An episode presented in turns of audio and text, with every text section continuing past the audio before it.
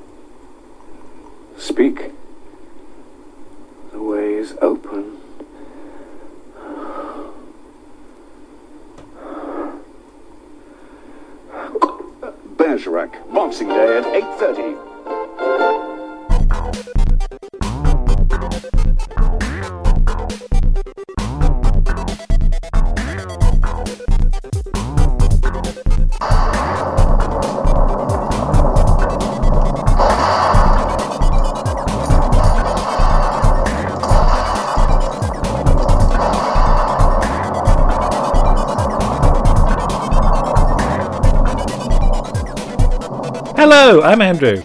Hello, I'm Lisa. Welcome to episode 41 of Round the Archives. which is a spooky special. spooky dooky dook. okay.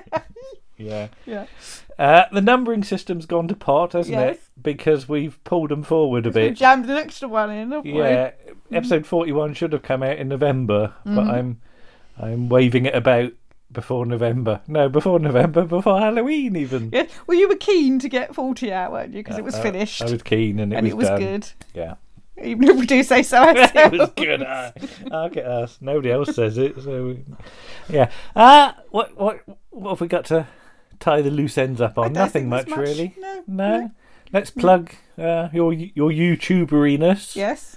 As as we've now Yes. embarked on new series Doctor Yes. Who, haven't we? Yes. 21st century Doctor Who. We we've just we've just done Rose today, haven't Doctor we? Who and the Rose, and she was grateful. She Yeah. was. Yeah. Yes. Good thing the cat wasn't here because she would have got terribly confused. Yes, indeed. Yeah. So let's just get on with it then, shall Mm-hmm. we? As Warren joins us Mm-hmm. for a bit of witchcraftery, Yes. as we look at Hammer House of Horror.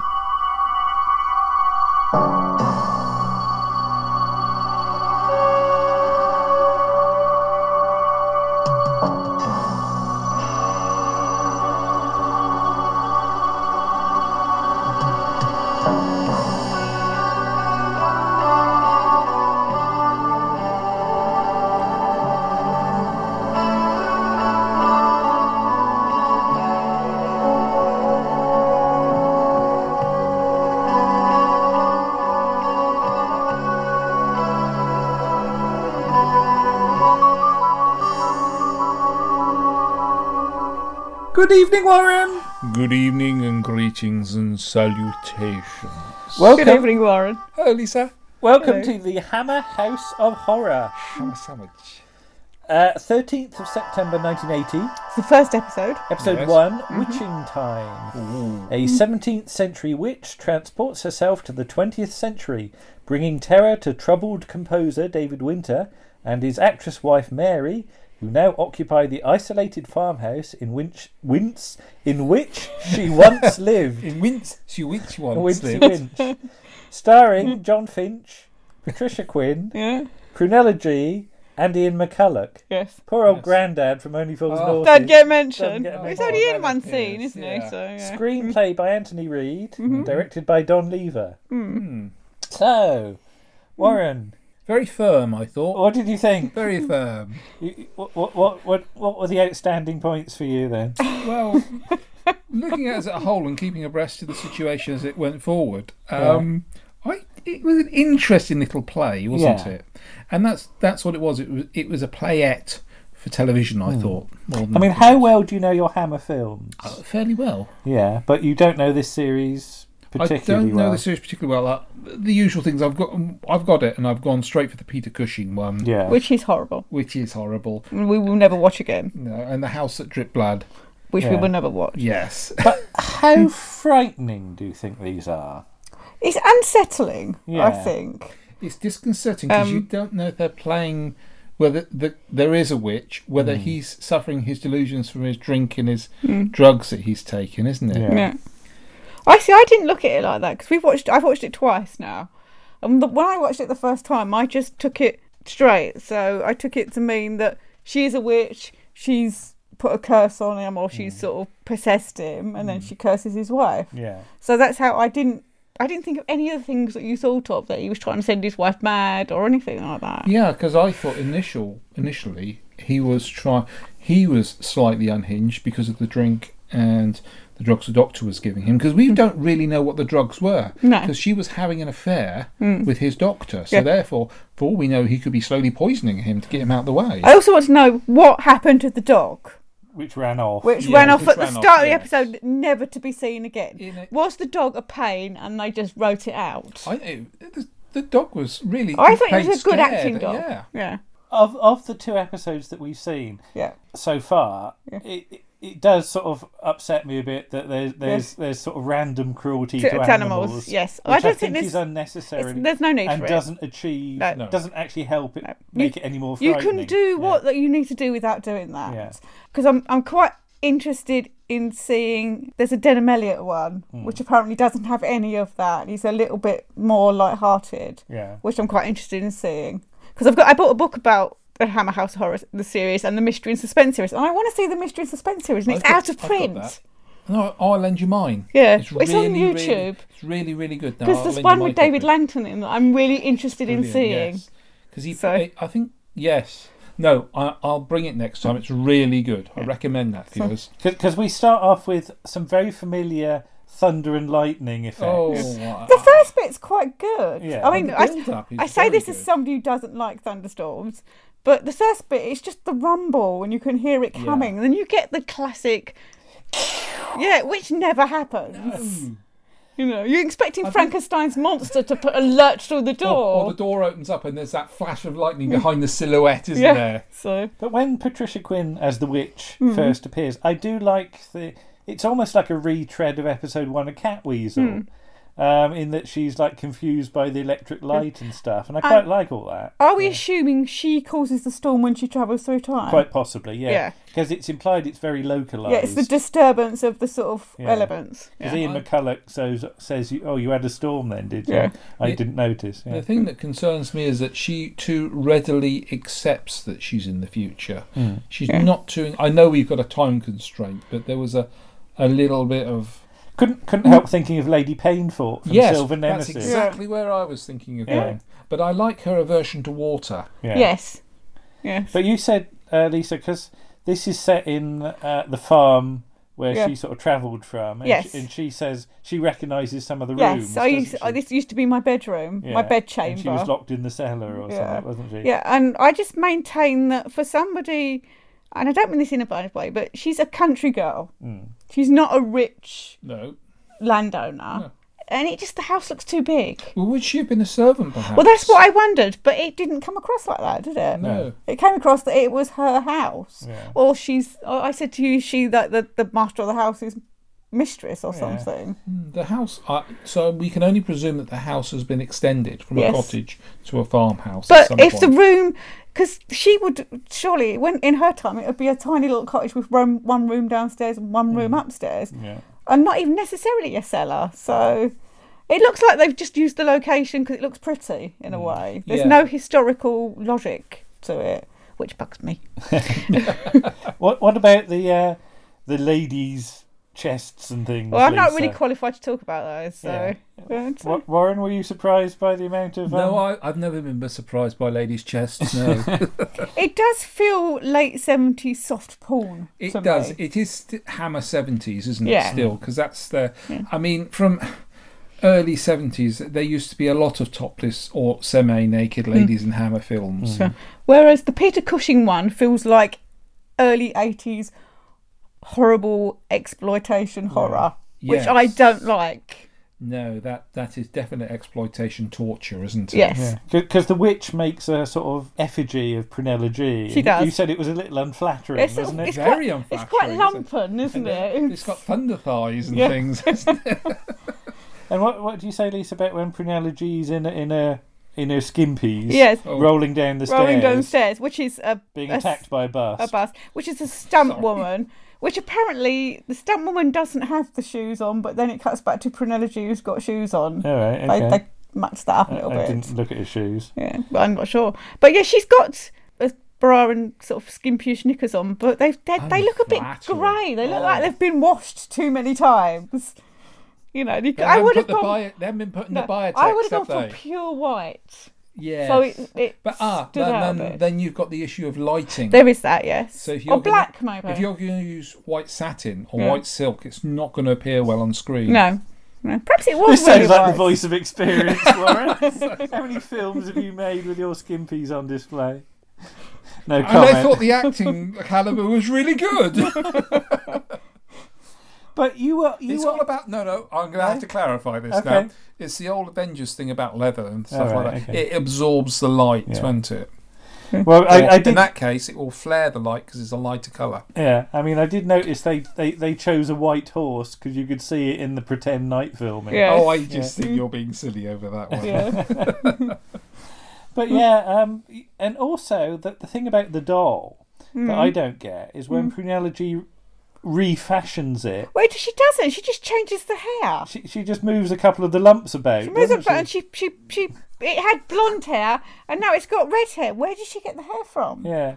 Yeah, if she'd, Yes, I would have ah. understood it more if she'd pulled a, a lump of her hair out. Yes, because to make the doll in the first place, it would have been her hair, and you could not have broken the spell because it would have been her hair. Hmm. But becau- so, therefore, there's something aesthetic about its victim, isn't Yeah. there?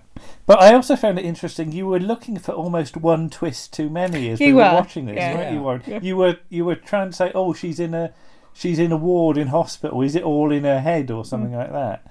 And yeah, I, I, I don't I don't know how clever this series tries to There's get. on not that many twists, I don't think. In the mystery and suspense, I think there's more twists. Yes. This is just so. sort of horror Yeah. But as you said with a few the- twists. um, just to digress about the Peter Cushing one, where the conclusion is the fact that they're locked in their own home yeah, and being mm. used as an experiment there, yeah. and you quite rightly said, "Hold on a minute." Well, they're trapped in the house till the postman comes the next morning. Exactly, yeah. Yeah. I, I, I do I do wonder about whether some of this almost needs a a, s- a slight re-edit. I but don't know. you've got Anthony Read as script editor, so Yeah, is he I- not doing his job properly? But then again, you have to look at the volume of stuff he's probably having to go Yeah. through. yeah, I, I don't know what the turnaround time is, but yeah, of, of the ones we've seen, they're nice ideas, Hmm. but I don't think they're quite the final draft no, that perhaps they should have been. I we need. Terrance Dicks to come in and cross Yeah. bits out with his red pen. Well, uh, With the, blue projes- pencil. the producer Roy Skeggs, Mm. Captain Kronos, that was it. All right, okay, He was the director of Captain Kronos, the uh, the Hammer film. yeah, So, but yeah, I mean, th- th- this one, this, I think this one's fine, but Hmm. yeah, it's not to be taken too seriously or analysed too No. much. and it is it is a season opener. Yeah. season opener because you can't go too high No, on Yeah. your season opener. Nice neutral I, I think get- I think these very much wor- work on the assumption you're not going to watch them again.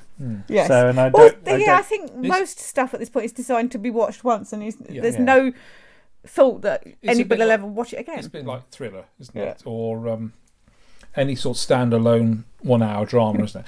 but there you are. Yes, I it's- enjoyed that. It's fun, it and is fun. I mean Patricia Quinn is fun, and we have met Yes. her, and she kissed my DVD cover, and Graham Graeme Garden, I said Graham Crampton, then Graeme Garden was tremendously scared of her. Yes. really. And speaking of Graeme Garden, Mm. here's Yes. a nice little link. The next witchy thing we will look at, at does involve Graeme Garden. It does, It does. So we'll be back Mhm. later. yes. Bye bye bye. Bye. Many thanks to Warren. Yes, thank you, Warren. He will be back. He will definitely be Yes. back. And now we stay spooky Oh, jinkies. as Paul Chandler returns with his pointy hat on to become Bewitched.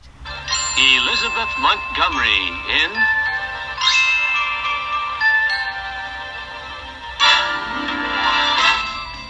Bewitched.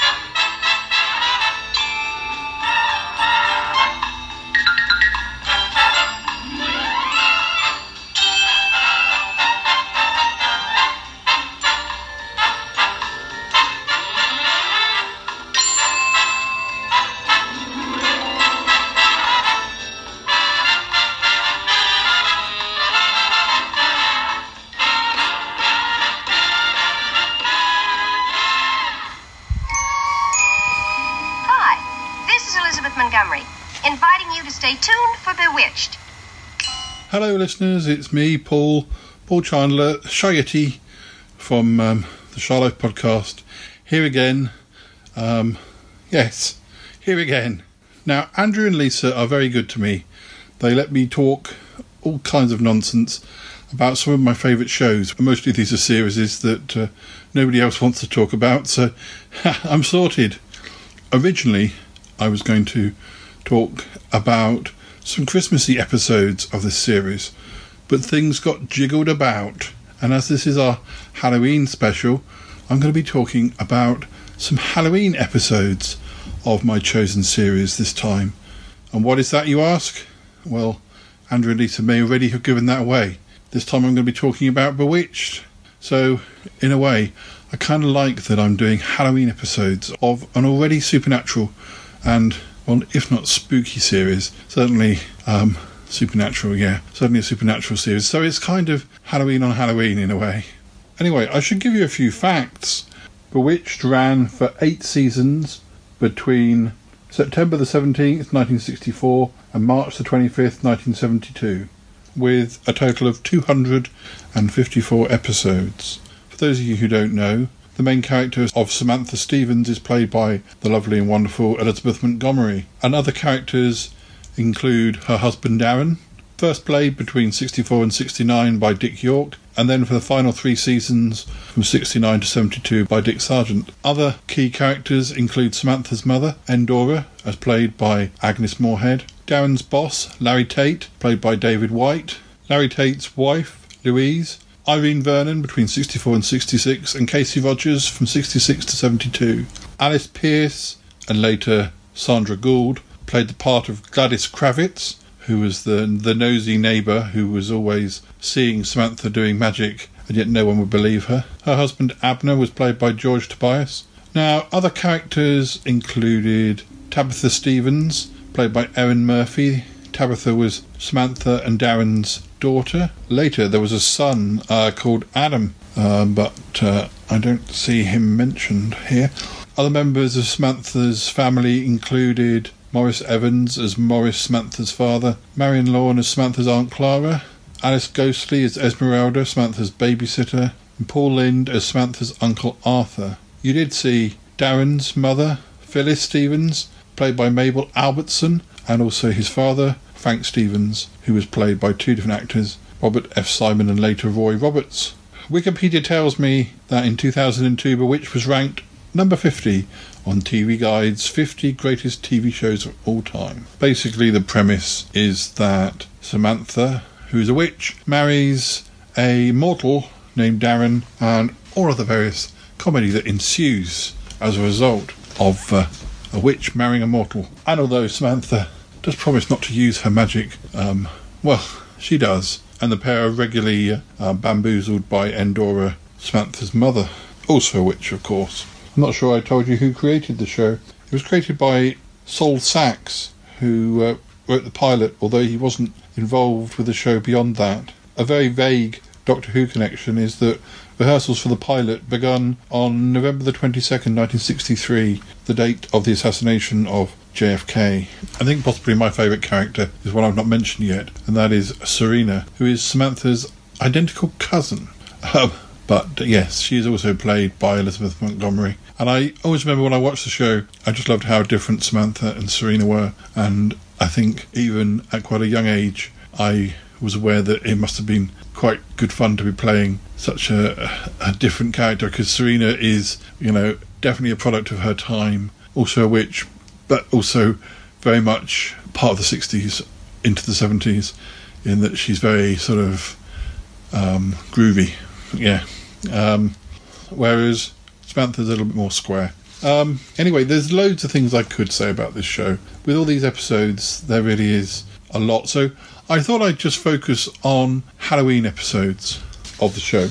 Now, I'm kind of taking this from the episode guide. I do own the complete set of Bewitched, but I haven't watched them all through, not recently. Although over the years I've probably seen most of them. I'm sure the earlier ones are probably the ones that people regard most highly, but because I've always been a fan of the 60s when it gets really 60s, I always tend to gravitate to the maybe 66, 67 onwards. As when the fashions get a bit more, I'm using that word again, when the fashions get a little bit more groovy. But uh, I'm also aware that the more the series goes on, the more it ends up remaking episodes of itself. And I believe uh, it also remakes some episodes of I Love Lucy because the, the company who made the show also made I Love Lucy. So, anyway, as I was saying, as I haven't watched every single episode, I am taking this from the episode guide. And I'm just going to give a few little points of what I like about each of these episodes. From what I can tell, there aren't eight Halloween episodes. I may be wrong. It may be that the plotline doesn't look Halloweeny, but actually the episode is. But I'm just going to cover the five episodes that appear to be Halloween specials. So the first season, episode seven, is uh, a Halloween episode. It was broadcast on uh, October the 29th, 1964. It was directed by William Asher, who uh, I believe directed a great deal of the episodes and was also Elizabeth Montgomery's husband. So the 1964 season 1 Halloween episode is called The Witches Are Out. And the plot is as follows Darrin's latest client wants to use a stereotypical ugly witch to promote his Halloween candy. Samantha is understandably upset, as are Bertha, Mary, and Aunt Clara, a trio of elderly witches who have dealt with prejudice for quite some time. When Darrin is fired for creating a campaign with a beautiful, curvaceous witch, the foursome team up to give the client a taste of his own medicine. This is the first episode, which includes Aunt Clara, who is um, the sort of nervous, stammering witch that um, is often associated with the show, although she was only in the early seasons, really. Shouldn't Aunt Clara be here by now? She certainly should. You know, I worry about that woman every time she steps out of the house. She's getting on, you know, and she's, well, let's be frank, she's gone a little funny. And stubborn. I offered to pick her up, but no, she insisted on flying by herself. Have either of you flown with Clara lately? Not lately. Suicide. Plain suicide. Ours, Aunt Clara, what happened? Well, I got the spell all wrong, and I, I got all mixed in the spell, and I got landed in the f- middle of the freeway. Oh, good gracious. Well, here, we'll just get you straightened out and everything. Come on in. Now, oh, you look lovely. Let's dust you off a little bit. Now, here. Karen, how could you? You, of all people, you should know better. That's the kind of thing we're trying to fight. What are you talking about? That picture, it's offensive. Offensive? Is that how you think I look? Will you calm down, Well, Sam? do you? Of course not. Then why did you do it? Because that's the way most people think witches look. Is that any reason to discriminate against a minority group? What minority group? Witches, of course. It's quite a funny one, this one. It's nice to see Aunt Clara. The only negative thing, really, is that my version is the colorized version, so it, it looks a bit weird. But it's quite nice to see some other witches in this episode. And also some more old school witches who uh, aren't quite so worried about whether they uh, use magic to make a cup of tea. So, moving along to season two. Uh, season two also has a Halloween episode. This season was broadcast between 1965 and 1966, but uh, once again, it's the seventh episode of the season, the 43rd episode in total, and it was broadcast on the 28th of October 1965. It's called Trick or Treat. So, the plot of Trick or Treat is when Darrin refuses to let Samantha go to a witch's Halloween ceremony, Endora turns him in to a werewolf. Sounds good to me. I am not going to the sacred volcano with you, Mother.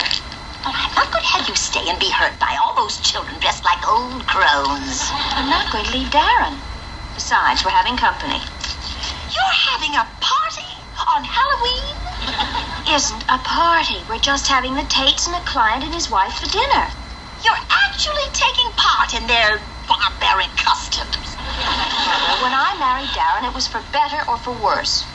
Halloween is part of the worse. But I see a daughter of mine condoning bigotry. I don't condone it. Anyway, Darrin is not bigoted. He understands my problem perfectly. This was another good episode, another colorized one, I'm afraid, but uh, that didn't bother you. It was interesting to see Endora actually in street clothes for a change when she was uh, mixing with the, uh, the the Halloween goers outside the house, uh, and also turn herself into a little girl who had her same hairstyle. Uh, Darrin's attempts to sort of um, curtail his werewolf transformation uh, when, when he had business clients turn up at the house was good fun. He kept growing talons and teeth, and although he could shave off the the fur and shave the fur off his fingers uh, and trim the claws, they kept coming back. So excuses had to be made. Yes, a good fun episode. You're going to be a werewolf. Season 3 also has a Halloween episode. This is the 66 to 67 season, and sure enough, it's the seventh episode of the season, the 81st episode in total. It's actually the second part of a, uh two part story, but uh, this second part is called Twitch or Treat, and uh, it was screened on the 27th of October 1966. As I say, although it says it's the second part of a story, the plot reads In the show's third Halloween episode, Endora zaps her house from the previous episode back to the vacant lot. Darrin is furious and so agrees to allow the party to be held at his house if she undoes the spell. Uncle Arthur insists on being invited to the party and is joined by many mysterious guests, including Boris, his feline companion. Gladys Kravitz again has the authorities investigate the strange goings on. You know what I mean. What if somebody finds out? What'll you tell them? Well, people expect strange things to happen on Halloween. Besides, nobody's going to find out. Greetings, folks. Have you heard the glad tidings? Endora, mother of Samantha Stephens, suburban housewife, is giving a Halloween party this evening. The catch to the story is that the guests will be real witches.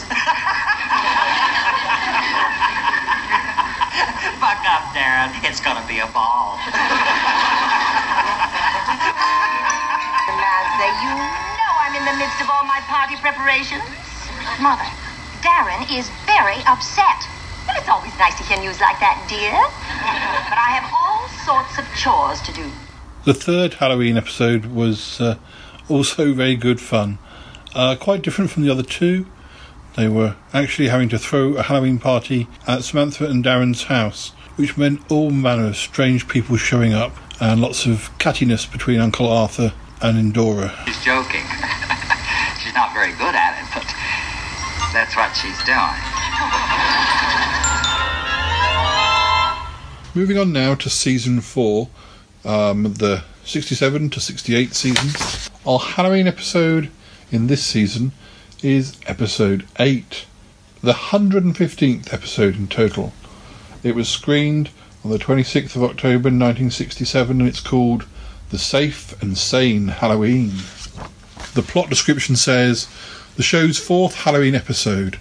Samantha takes Tabitha trick or treating after she conjures up three ghouls from a storybook a goblin, a gremlin, and a jack o' lantern. Mrs. Kravitz's nephew Tommy gets mixed up in the ordeal when one of the ghouls turns him into a billy goat. Suddenly, the steeple clock struck midnight. As the children watched the bright bonfire, three creatures seemed to jump out of the flickering flames. The children shivered as if a cold wind had passed over them. There was a gremlin, a goblin, and a jack-o'-lantern. See the jack-o'-lantern? Jack-o'-lantern. That's right. And there's the goblin and the gremlin. Well, your friends are pretty scary, sweetheart. if I didn't know you were a goblin, I would say you were little Billy Watkins. Well, whoever you are, would you like to go trick-or-treating with Tabitha? This Halloween episode is uh, extra cute because Tabitha takes uh, a role in it as she conjures some gremlins and pixies and whatnot out of a storybook. And then a boy who's dressed like a jack o' lantern, very similar to the jack o' lantern from the book, swaps around. I must say the goblin looks a little bit like a yeti, but uh, it looks like a, a ball of grey fur, to be quite honest. It may be a relative of mine. I want to be a monster. For that, you don't need a costume. So we're on to season five, the 68 to 69 season. And from what I can tell, there there was no Halloween episode this year. There's an episode that was screened on the 24th of October 68, but that, well, doesn't seem to be a Halloween episode. It mentions the Witches' Council, but as I say, with a series that's supernatural anyway, um, I, we could take it as a Halloween episode. But no, I want to do ones where they're doing particularly, um, making it a big plot point. The next episode after that isn't screened until the 7th of November, so it really does look as if um, there is no Halloween episode in 1968. Moving on to season six, which was screened between 1969 and 1970, I find that we, we do have a Halloween episode this season.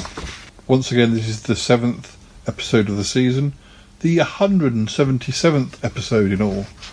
It was directed by William Asher and it was um, screened on the 30th of October 1969. It's called To Trick or Treat or Not to Trick or Treat. The plot is as follows. It's a bit of a paragraph, this one. Anyway, Endora is furious that Samantha and Tabitha are celebrating Halloween with negative witch stereotypes, prompting a big fight between Darrin and his mother in law. She retaliates by turning Darrin into a stereotypical witch. To have her break the spell, Samantha agrees to cancel the Halloween festivities, even though she is taking part in a trick or treat for the UNICEF committee. This causes trouble with a client, whose wife is also on the committee. And uh, it mentions here that Elizabeth Montgomery was a UNICEF supporter in real life. It's interesting to note how far in advance they were recording episodes. It says that the Halloween episode was recorded on the 11th of September 1969. So, yeah, about six weeks or so before screening. Samantha, what's the meaning of all this? Mother, you know perfectly well that those are Halloween costumes. Perfectly harmless and unrealistic. And discriminatory against a minority group. You, of all people. Tabitha, well, why don't you run upstairs and play? I think maybe Grandmama would like to have a little talk. Samantha, will you please explain the meaning of these dunce caps and these hideous masks? Well, Mother, it's all for a good cause. I- I'm helping out on the Trick or Treat for UNICEF committee, and I, I was just making some of the costumes for the neighborhood kids. Oh, that's a tawdry excuse. I know very well who's behind this. It's Durwood. He's brainwashed you. Mother Darrin will hear you. I heard her, I heard her. There's more, there's more. The season six Halloween episode definitely re-emphasizes the idea that uh, the traditional witchy look is not to be encouraged. It also has some resemblance to the episode we mentioned earlier, where Darrin gets turned into a werewolf, whereas in this one he gets turned into a witch, which, which um, also has a lot of comedy potential. Which has him growing traditionally witchy uh, fingernails, long hair, and uh, a nose with a wart on the end of it. Um, though most people just think he's dressing up in costume. We're on to the second Darrin by this point, so uh, things are a little bit different. But as usual, there's a lot going on. Mother, don't you go too far. Well, I'm afraid that's sort of um, almost it. We certainly won't be talking about the uh, 2005 movie with Nicole Kidman, but uh, no, I was checking season 7, which was screened between 1970 and 1971, does not appear to have a proper Halloween episode, although there was a bit of a subplot uh, in the early parts of season 7 where Samantha and Darrin go to Salem. So the, the episode screened around Halloween on the 29th of October. It's more about this trip to Salem, no real mention of Halloween. And I'm afraid the same occurs in season 8, uh, screened between 71 and 72. There's an episode screened on the 27th of October 71 called The Ghost Who Made a Spectre of Himself. I think we'll end with a clip from this, although not a Halloween episode. It is sort of um, apt uh, because the early part of season 8 sees Darrin and Samantha going on a trip around Europe. There are episodes supposedly set in Paris, uh, in Italy, uh, Loch Ness, um, and our not very Halloween episode from 1971 is described as a lovesick ghost haunting a British castle, possesses Darrin's body to be near Samantha, but she is not fooled. When she rejects the advances, the ghost still in Darrin's body tries to woo Louise Tate. What's Louise Tate doing there? Does she go as well? Good grief. We conclude our tour of Whitsun Castle with a look at some of our ancestral portraits. This is Harry, the eighth Duke of Whitsun. Quite a ladies' man, Harry. He was killed in mortal combat. It's my theory that Harry's our ghost. There's a ghost here? One of the most active in the land. So, although our uh, our not Halloween episode for season eight went out around the time of Halloween, it uh, does have plenty of ghosts in it, and um, is set in a spooky castle in England, uh, where they're eating souffle and kidney pie. Goodness knows what happened to the steak. Don't think I've ever had a, a kidney pie all by itself. It's a fun episode with lots of slapstick and farce, but not really a Halloween episode. I had to have a little look at it as it was supposedly set in the UK. The only evidence of that was some stock footage of some buses going down the Strand, which was probably uh, taken a good 10 years before the making of this episode.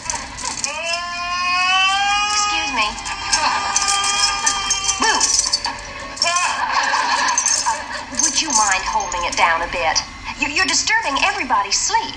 That's what I'm supposed to do, and you are supposed to be frightened. I usually terrify the average mortal.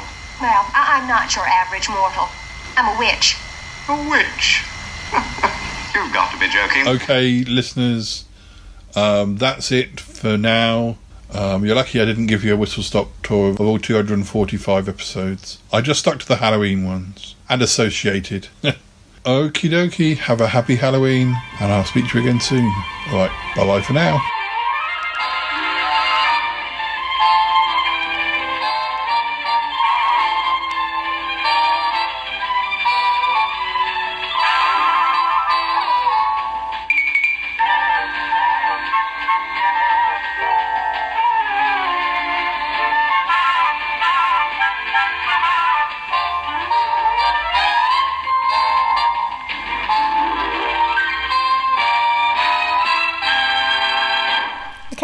Thanks to Paul for that lovely article.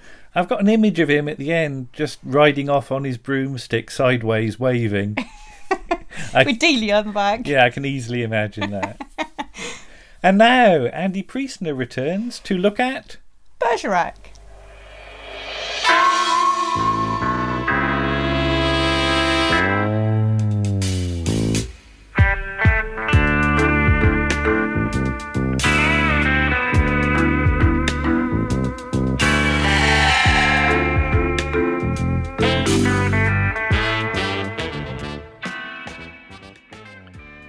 Bow, bow. There was a time in the 80s when the adventures of Jersey based detective Jim Bergerac of Le Bureau des Étrangers, foreigner's office sounds much less exotic, were required viewing. Jim would tackle a wide variety of criminals and crimes, murders, robberies, kidnap, while his ex wife, girlfriends, and good old Charlie Hungerford always got involved to a greater or lesser degree.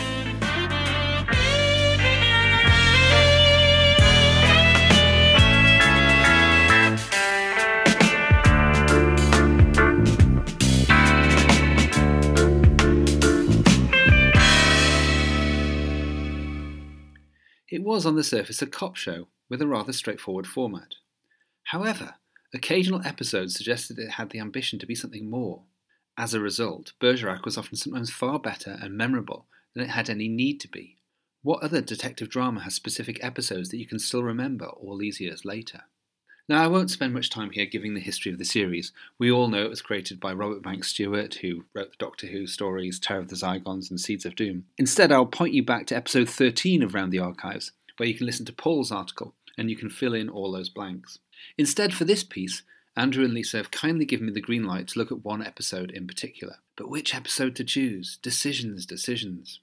I was sorely tempted to take a look at one of the terrifically entertaining episodes with Lisa Goddard as Philippa Vale, who was nicknamed the Ice Maiden. Her best episodes are probably Sparta or Treasure Hunt, and proved that Goddard was just as good at acting as charades.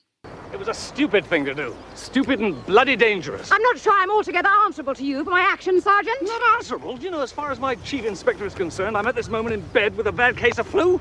Hope he never checks it out. Well, you didn't have to come. No, I didn't have to come. I just had this rather perverse idea that I'd rather not stumble across you lying about somewhere with a bullet through your head. Oh, Sergeant, our first quarrel. Do you ever listen?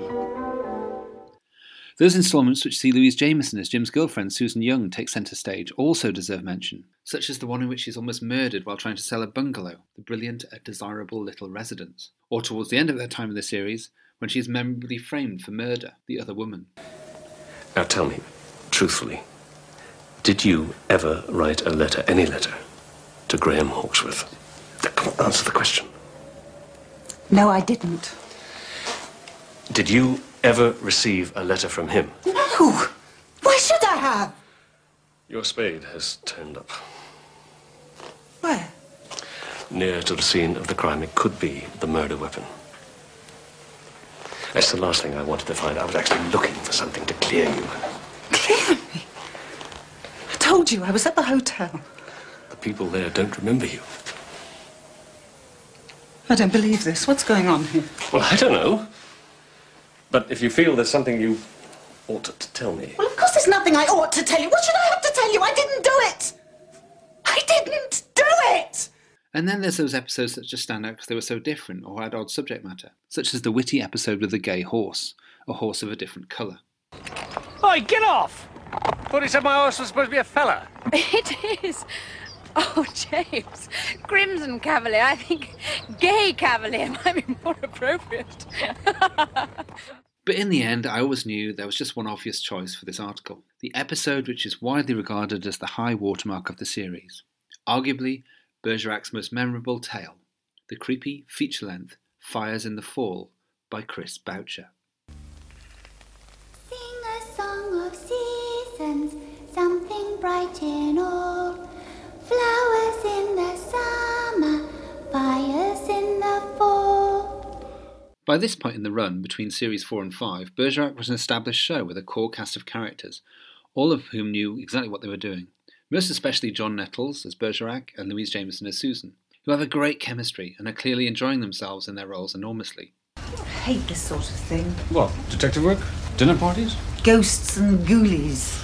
Just because you're selling haunted houses these days. eh? You think this is a big joke, don't you? No, just a medium joke.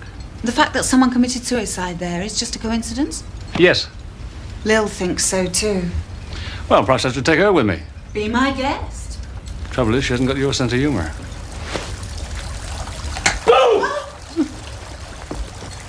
That is not funny. We also have Jim's father in law, Charlie Hungerford, played by Terence Alexander, Bergerac's ex wife, the deeply annoying Deborah, and their dull daughter, Kim. Meanwhile, at the Bureau, there's Boss Barney, played by Sean Arnold, Secretary Peggy, who later becomes a love interest for Charlie, and at this point, a couple of unmemorable detective constables for Jim. He would later get the much more interesting Willie Pettit and Ben Lomas, but they're a series or two away yet. I'm afraid I also have to mention here the semi regular waste of space that is Mela White's Diamante Lil, who should take the accolade for being the least integral character in a drama series in TV history. I note she was written out soon afterwards, and quite right too. Fires in the Fall was first broadcast on Boxing Day 1986 and was one of several Bergerac Christmas specials. Rather than going all festive on us, there's not a paper hat or sprig of mistletoe in sight. Boucher decides to riff off M.R. James instead, and chooses to give us a Bergerac ghost story for Christmas. This wasn't Bergerac's first foray into the supernatural, however. The previous year's What Dreams May Come by Brian Finch had incorporated a black magic coven headed by occult writer Bart Bellow, played by Charles Gray. And it wouldn't be its last. Later in 1990, there was The Dig by John Collee, set around an ill fated archaeological dig directed by Doctor Who the Movie's Jeffrey Sachs. It's worth noting that writer John Collee also wrote several other splendid Bergeracs, including the aforementioned The Other Woman and the equally memorable Sins of Forgiveness, about a Nazi hunter played by none other than John Bennett. Collee is now best known for writing the blockbuster Happy Feet. I'm not entirely sure if that's a step up from Bergerac, though. This episode's writer, Chris Boucher, needs little introduction to listeners of this podcast. Writer of Who's Face of Evil and Robots of Death, and script editor and writer of Blake Seven, Chris had, of course, written for Louise Jameson many times before. Bring that! I didn't kill him. I didn't kill him! Pity. But no. Back then to Fires in the Fall. Its guest cast is really rather good. We have Mrs. Pomfrey from All Creatures Great and Small, uh, Margaretta Scott, who plays Roberta Jardine. There's also an early role for Amanda Redman as her niece Pauline, and a late one for Secret Army's Ron Pember as a former copper with respiratory problems. The principal guest star here is Barrie Ingham. Ingham is probably best known to culty types like us for playing Paris in The Missing Doctor Who, The Mythmakers. He is, by the way, marvellous in that, because Paris is an obvious but lovable idiot who Steven runs rings around by playing to his vanity. I urge you to listen to that. Just before you start sneering at this prisoner, perhaps you should know that his name is Diomede. But if you look in the Greek army list, you'll see he's quite a catch. Which none but you could have caught, O Lion of Troy. oh, that? well, there you are, see. right, go go on, go on. Tell them, Diomede. Report. I lost. I'm not ashamed. There is none in all our ranks who could stand against the wrath of Paris when he seeks revenge. Hmm. Very good. Very good, yeah. There you are. You see, I'm treated with more respect by the enemy than I am by my own family. Ah. They don't know you as well as we do. But Ingham is probably better remembered for playing the golden haired Alydon in the Doctor Who and the Daleks feature film. Here, Ingham plays a fraudulent psychic called Raoul Barnaby, who claims to be able to converse with the dead and is creepily good at speaking with the voices of dead children. Always a good skill to have. Now, I can see why she hides her face. There's fire. She is afraid of the fires.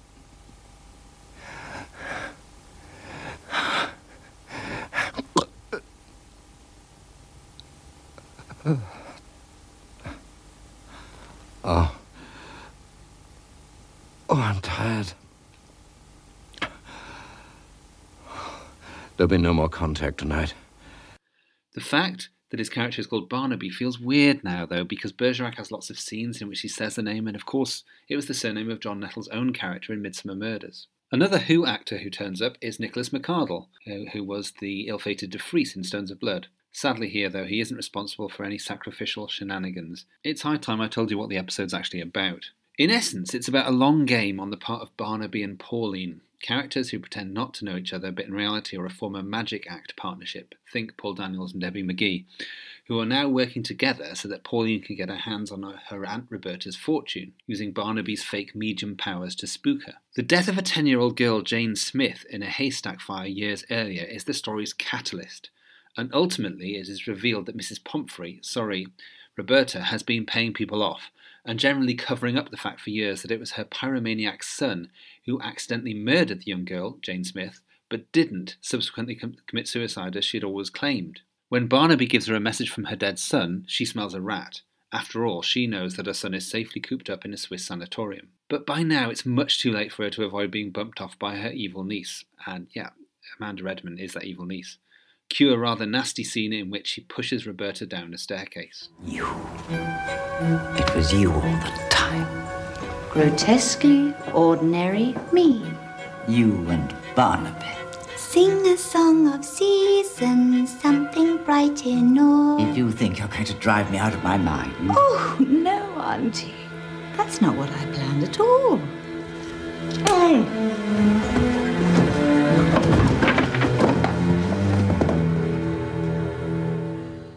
Elsewhere, Louise Jameson's Susan Young, an estate agent by profession, enters the plot when she tries to sell off a house she knows to be haunted to the dreadful Diamante Lil. Susan has a spooky moment in the attic which it's hard to explain away and is terrified out of her skin when she tries to leave the house and a hand grabs her shoulder.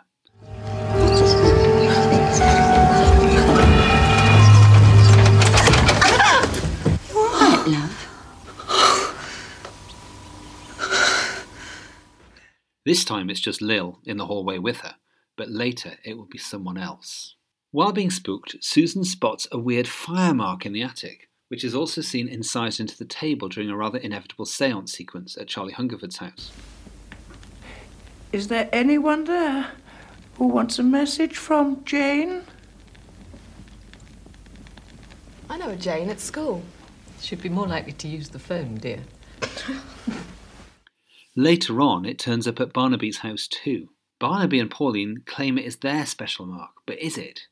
Is something else going on? Is someone else using the mark? There are also a lot of fires being lit around the island, as Barnaby predicted there would be during one of his medium sessions. But is it him and Pauline who are behind them?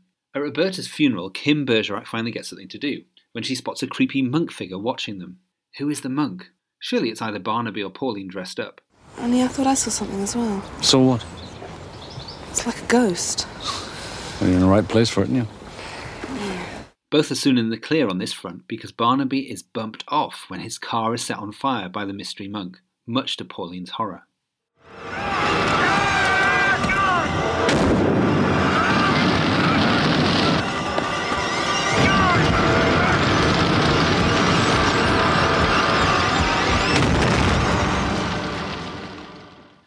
This sequence is really nicely directed, and the car explosion is really terrific, and the death pretty macabre. As the episode reaches its climax, a confused message about where Jim should meet Susan leads her to being back at the haunted house, but this time she's alone. Well, not entirely alone. She has company in the form of the hooded monk, who proceeds to terrify her out of her wits by chasing her around the house. Trusty horror tropes at the ready, we look on, as the audience, possibly from behind a cushion, as she tries to flee the house, while eventually her pursuer runs across the hallway towards her. It's very well done, and when we watched it last week, my 11 year old son was squealing with excitement.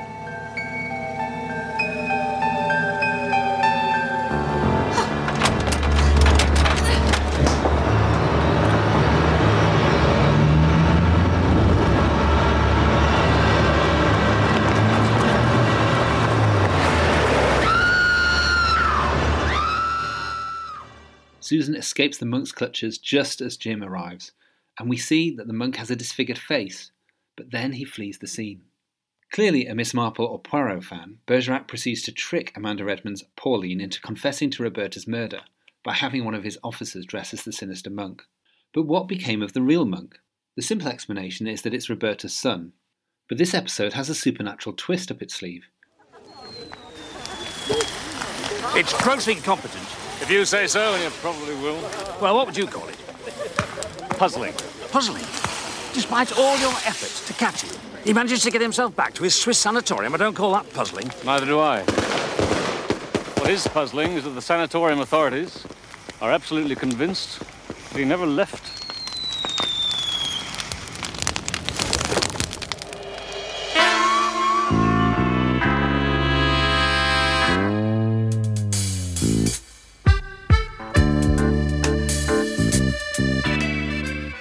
The episode oozes atmosphere, and most of the performances are great.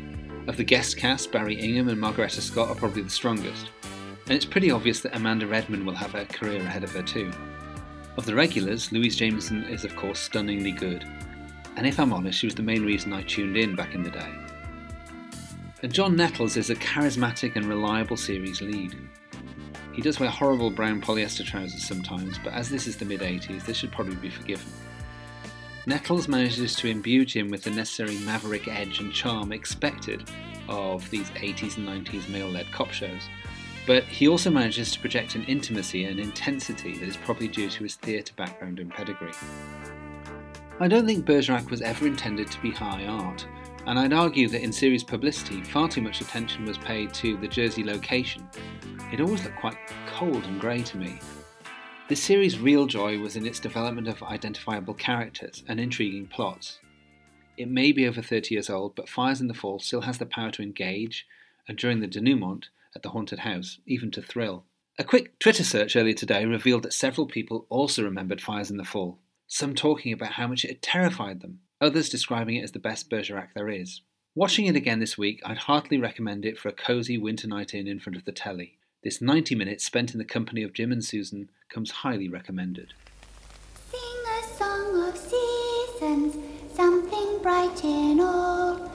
Flowers in the summer, fires in the fall.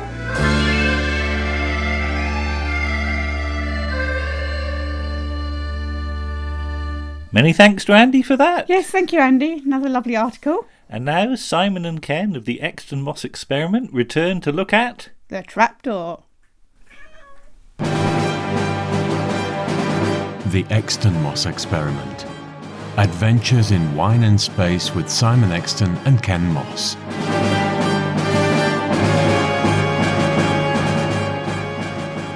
Hello, everyone, and welcome to another Exton Moss Experiment segment for Round the Archives. I'm Ken Moss. I'm Simon Exton. And today we are looking at the children's classic from the 1980s, The Trapdoor. Come here, you ingredient. Berk! This. this is a stop motion animation uh, kiddies series. It was broadcast on ITV for two seasons, 40 episodes from 1986 to 1989. It was actually made in 1984, but it wasn't broadcast for a couple of years later. Yeah. Largely centres on little blue servant who lives in a basement of a castle, who is the overworked slave of the thing that lives upstairs, the character that's never seen. Despite protestations from the rest of the supporting characters, there's a trapdoor that should never be opened, and in each of the episodes, Berk leaves it open and something crawls out. That's about the extent of the premise of the show. The, each yeah, there's a floating skeleton called Boney as well. Boney and And- Drut, who is a spider, and an oversized spider. But the voices were largely provided by Willie Rushton, who was a satirist uh, at the time and worked for Private Eye. Also, which I didn't realise, Nick Shipley, who provided a few of the other voices, and he also worked on Private Eye.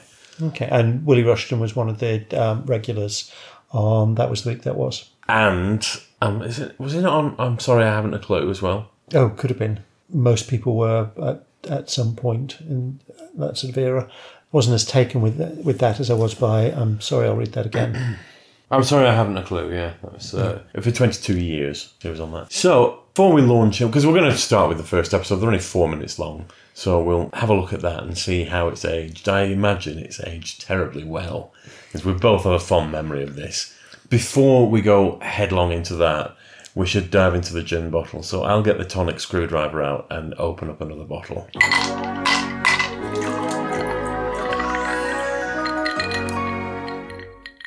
And today we're drinking Whitley Neill Harrington Dry Gin. Which is a very nice gin. It is. There's nothing exceptional um, and different about the taste. It's a, a very nice plain gin, although I wouldn't say it's that dry actually. No, compared neither to would the I. others we've had recently. I mean, it's a very nicely balanced gin, but there's some de- definitely some sweet flavour in, Mm. in there. It, it, it's made a, a lovely tonic. I, I think it would be swamped if you were to do anything else with it.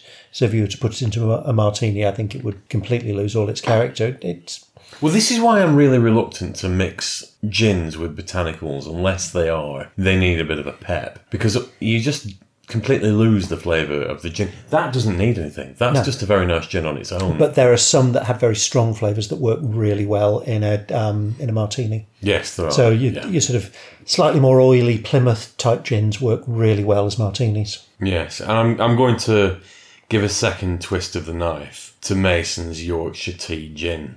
You're not going to let this go. I'm not going to let it go. I it's the first gin that I've given one out of five on our Bernard scale. It's been my lowest scoring as well. It wasn't nice. It was unpleasant, and I really didn't want it to be a tea flavoured gin. Sounds fantastic. It was awful, which we've managed to rescue this afternoon in a teapot. Cramming it full of other flavours to Basically, to yes. drown it out. I'm not wasting gin. See, I, I That is to your credit. That's four out of five Bernards for me, And me too. and that one is Warner's. This is Warner Edwards Harrington Dry Gin. Splendid. While we savour this and before we open the trapdoor, we need to open the Black Archive. We do really.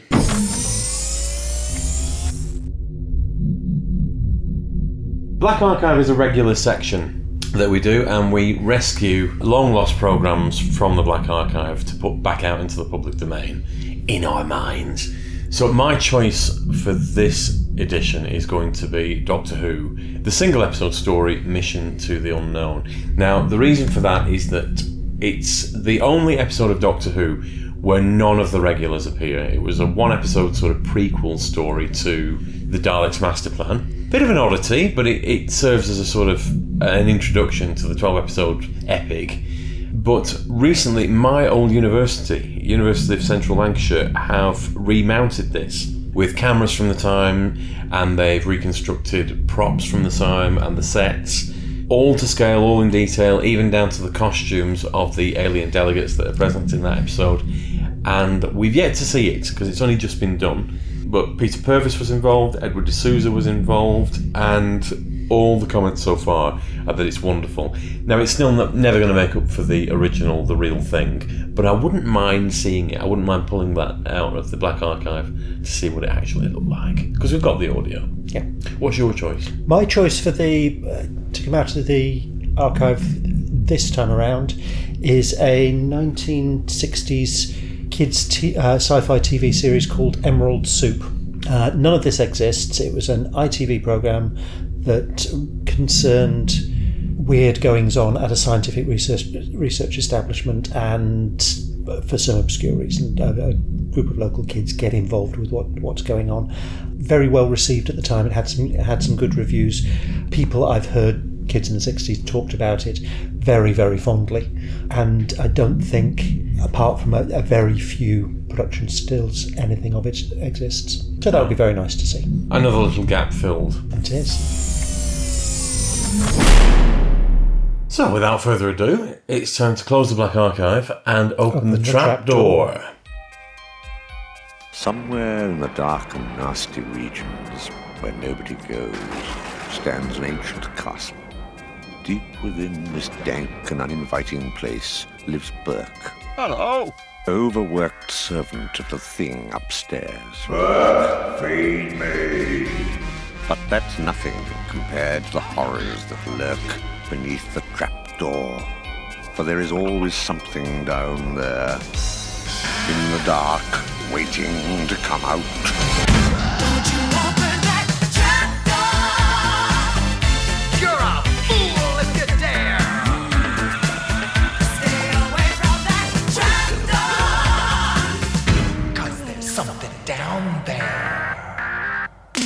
That was the very first episode of Trapdoor Breakfast Time from 1980. Well, made in 84, uh, transmitted in 86. It was a lovely four minute piece of fluff. Yes, thoroughly enjoyable, very catchy theme tune. Although we did have to look for it. If you get, if anybody's got the DVD or thinking about it, Yeah, they hide the theme tune. It's there once you've looked for it. but anyone who grew up with it, that theme tune will trigger tea time memories after coming home from school. Yeah, you see, I remember it at the time. I, I wasn't at school. I left school in '86. I was I was working at uh, the time that this was coming out, and I remember one of the girls I worked with, Belinda, who was obsessed with the trapdoor and made us all watch it. I think I was the only one who, who didn't regard it as utter children's fluff. But they're they're all claymation, I suppose. Yeah. because it or plasticination. But there's this and a lot of the Cosgrove Hall stuff.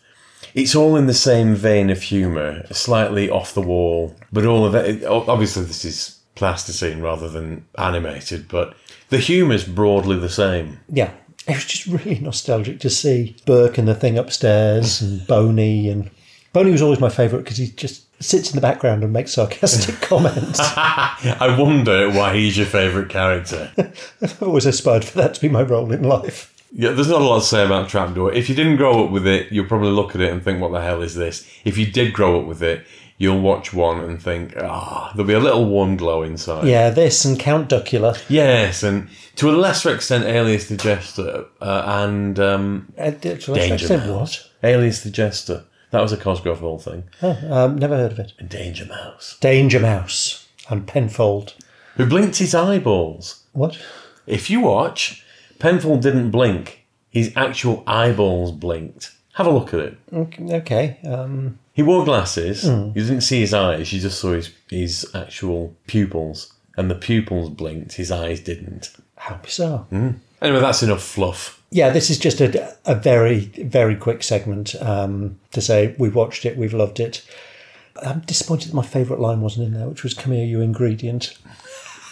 Because in, in this one, actually, in this one, actually, two things come out of the trapdoor, don't they? There's the big yellow thing. The big yellow thing that eats the thing upstairs is breakfast and then falls asleep in front of the oven.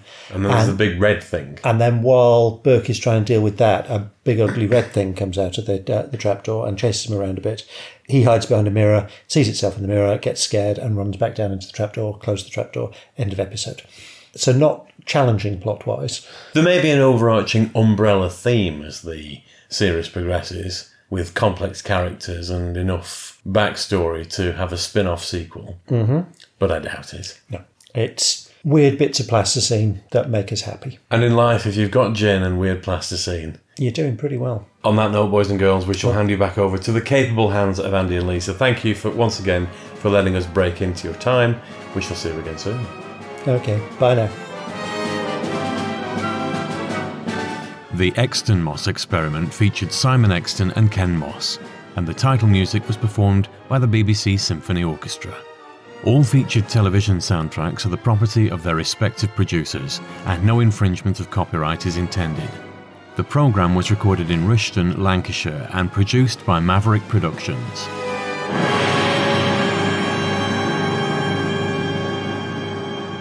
For more information, please visit our website at extonmossexperiment.blogspot.com or find us on Facebook.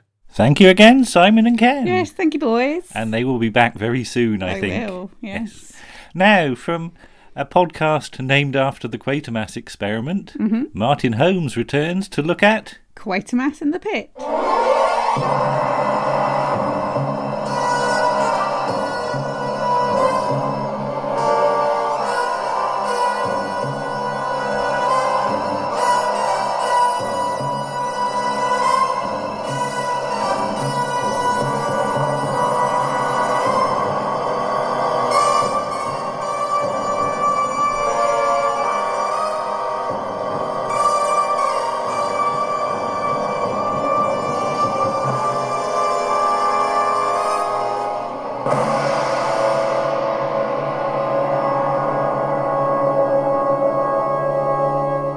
Have to say from the outset that I absolutely adore the original television serial version of Quatermass and the Pit, so this is unlikely to be an unbiased piece. From way back in 1979, when I picked up the Arrow reissues of the script books, I found the story irresistible, and large chunks of it made their way into my college thesis six or seven years later. Later on, I pounced upon the first omnibus VHS release and adored it so much that I double dipped for the DVD version when that came out a decade later, and then triple dipped when the restored episodic version came out a few years after that. It is, quite frankly, an utterly brilliant piece of television and, as I've stated on numerous occasions in the past, is an absolute masterclass in writing for television and in creating a growing sense of unease and tension without having to overstate anything, or needing any shouty standoffs, or have any helicopters explode for dramatic effect. Oh, okay. A freighter aircraft is caused to crash by the manifestation of Hob, which occurs quite late in the story, but that's not really what I meant. The tension simply drip feeds, and the astonishing jigsaw of what's going on relies upon the assumption that the viewers are intelligent enough to grasp hold of the subtle nuances and occasional nuggets of information in order to put the various pieces together for themselves. It is, quite simply, masterful. Long ago, alien creatures from the dying world of Mars manipulated and enhanced ancient humans in a way that meant their Martian philosophy would outlive their own civilization. Over the centuries, the descendants of those humans have spread across the entire Earth, and the divisive violence against those unlike themselves, which once maintained the racial purity of the ancient Martian hives, has continued to manifest itself in humanity's worst crimes against itself. Meanwhile, at the crash site of one of the old Martian spacecraft, the symbiotic nature of the living hull buried deep underground has led to centuries of psychic manifestations of their ancient evil. To place this serial in context, the two previous Quatermass serials had come first in the early 1950s, at around the time of the coronation of uh, Queen Elizabeth II, pretty much the dawn of the era of a more widespread domestic television in uh, Britain, and second in the mid 50s when America was in the grip of McCarthyism and such fears of the so called Red Menace were contagious. The first series involved a British space rocket built by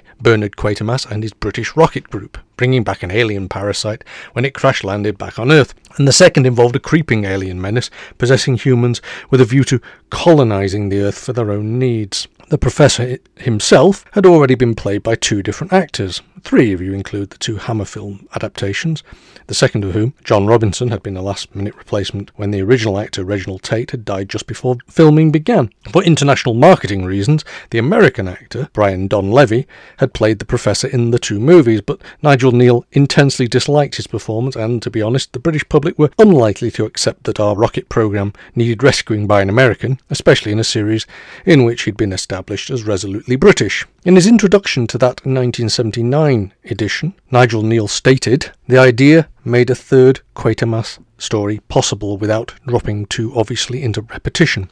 It had to be about alien inva- visitation, of course, and the Professor instrumental in coping. Those elements were inescapable. But whereas the first serial dealt with a contact in real time and the second one with an invasion already established for a year, this would be long after the event. The intrusion would have come five million years in the past, when no resistance was possible, so that it succeeded wholly and built certain undesirable characteristics into Earth's future population. Quatermass would be fighting his own heredity, a new pattern. As ever, Mr. Kneale always puts it so eloquently that I might as well shut up now. But as that would make this piece rather short, I'd better soldier on. After a sudden realization I made in the summer, I became aware that the first episode of Quatermass in the Pit, directed by Rudolph Cartier and written by Nigel Kneale, was broadcast on the 22nd of December in 1958, earning it a place as a Christmas special in my book. And having watched it again, I became very aware that in that brilliant first episode, The Half Men, nothing very much actually happens, and yet it remains utterly mesmerising and perhaps still quite terrifying in its own way, and still stands up as 35 minutes of creeping intensity. Now, you could argue that this is all down to expectation. Audiences in 1958 had already seen the two previous Quatermass serials at around three year intervals over the course of the 1950s, and therefore would have been expecting something rather special and perhaps a little bit creepy. People talked about Quatermass, and it was very much the event television of its day, with meetings rescheduled and pubs emptying when it was on. A later episode shows people watching a television show in the pub, which was either a tiny bit of product placement to remind viewers that they could go out and not miss out, but also serves as a reminder that not every household owned a television set even as late as 1958. Perhaps without the previous serials, they might have switched on to episode one of this series and thought, ho hum, but they didn't. And the reason they didn't is, in my opinion, down to two things. The first is the script, which asks many questions, answers few of them, but keeps you interested enough to want to know the answers, whilst adding layer after layer of further mysteries being discovered to make even the most derisive of viewers want to see more and find out just what is going on. The second is because of the astonishingly effective work of the newly formed BBC Radiophonic Workshop, which manages to underscore some otherwise quite ordinary seeming scenes with unearthly sound effects that are almost guaranteed to unsettle anyone. The episode itself begins with a devastatingly disturbing piece of music that, despite the fact of that piece of music's previous association with the Quatermass character, is not that breathtaking ex- extract from Holst's Mars the God of War that pops into my head whenever Quatermass is mentioned. This is interesting because maybe of the three 1950s serials, this is the one most associated with the planet Mars. But there you go. That magical pairing of Kneale and Cartier was never going to choose a predictable route for one of their legendary collaborations. With this theme, however, I think the notes and the tune are almost perfectly pitched to give a sense of foreboding and calamitous things about to unfold as the name of the serial emerges as the camera pans down ever deeper through the grime and rubble of the earth, much as the growing menace is about to across the next six weeks. We begin in Hobbs Lane with two Bs, SW1, otherwise known as Hobbs Lane with one B, where we swiftly and convincingly cut from the studio to location footage taken at a building site where a satisfyingly diverse cast play a group of workmen using an impressive array of modern excavation machines, all but impossible to recreate inside a studio, uncover some human remains as they dig the foundations of a new office building, Baldoon House. One of the workmen, the foreman, incidentally, is played by John Rae, part of what almost seems to be the Quatermass Repertory Company, who also featured as one of the battling workers in both previous versions of Quatermass 2 and played the Eyes of the Yeti in another Cartier Kneale collaboration, The Abominable Snowman, the year before. A lot of television producers and directors back then had their favourites, dependable, reliable actors who could be relied upon to give exactly the performance required of them. Amidst the chaos of the building site, as it cuts back to the studio set, close ups of the found skulls are accompanied by suitably creepy music because, you know, skulls are creepy really, especially ones found in an unexpected place, and by this simple combination of sight and sound, the audience are immediately put on edge. This vignette is accompanied by the voices of the workmen saying worrying things like, it's all bashed in, whilst these blue collar characters cleverly give us a little exposition as we learn that the skulls were fossilized and possibly, maybe hundreds of years old, and that they may be worth something, which also brings a little nod towards human greed and the differences between people, even in a small cross section of society such as this. Meanwhile, one almost impossibly older looking workman shudders as he ventures the simple fact that he doesn't like this place. And through these simple exchanges, we have already had hints that this is indeed a troubled place. More ominous chords take us through a time lapse as several newspaper headlines simply tell the tale of further digging and the archaeologists finding three more bodies in much the same way as they did when they dug up Reginald Halliday Christie's garden half a decade earlier, and we are suddenly finding ourselves in the unsettling world of serial killer movie territory. We then find ourselves at the Nicklin Institute where a press conference is taking place for both the vulgar newspaper men and, in another hint at human social division, a slightly snooty representative from the Paleontologist magazine. Through him, we discover that one of our heroes, Matthew Roney, played by the Canadian actor Cecil Linder, one day to be Felix Leiter in Goldfinger, is the foremost figure in his field. When we meet Roney, he is desperately worried, but perhaps not in the way we might expect. He needs help in being given time to complete his excavations of the site, which he believes are of unparalleled historical importance, and, to a slight air of professional derision, he suggests that the skulls discovered might be three to five million years older than any previous human skulls yet found. And they're British!